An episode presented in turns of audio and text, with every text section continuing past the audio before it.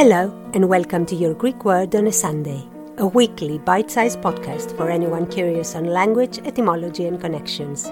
I am your host, Emanuela Lia, and wherever you are in the world, if you want to entertain your brain for a few minutes, this is the podcast for you. Let's go. Before we begin today, I'd like to give a shout out to two amazing female podcasters that kept me company with their show over the summer.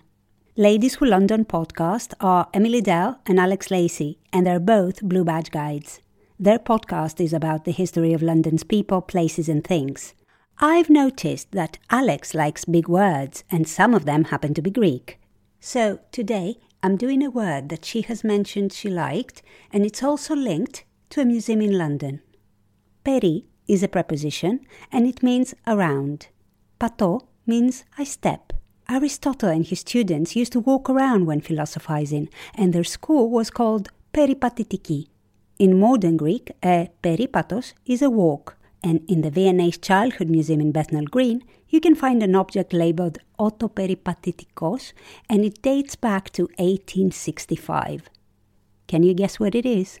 Keep an eye on my Instagram for a photo of it. The word came to the English language through Old French and for many years was used only in relation to Aristotle. Peripatos. Peripatetic.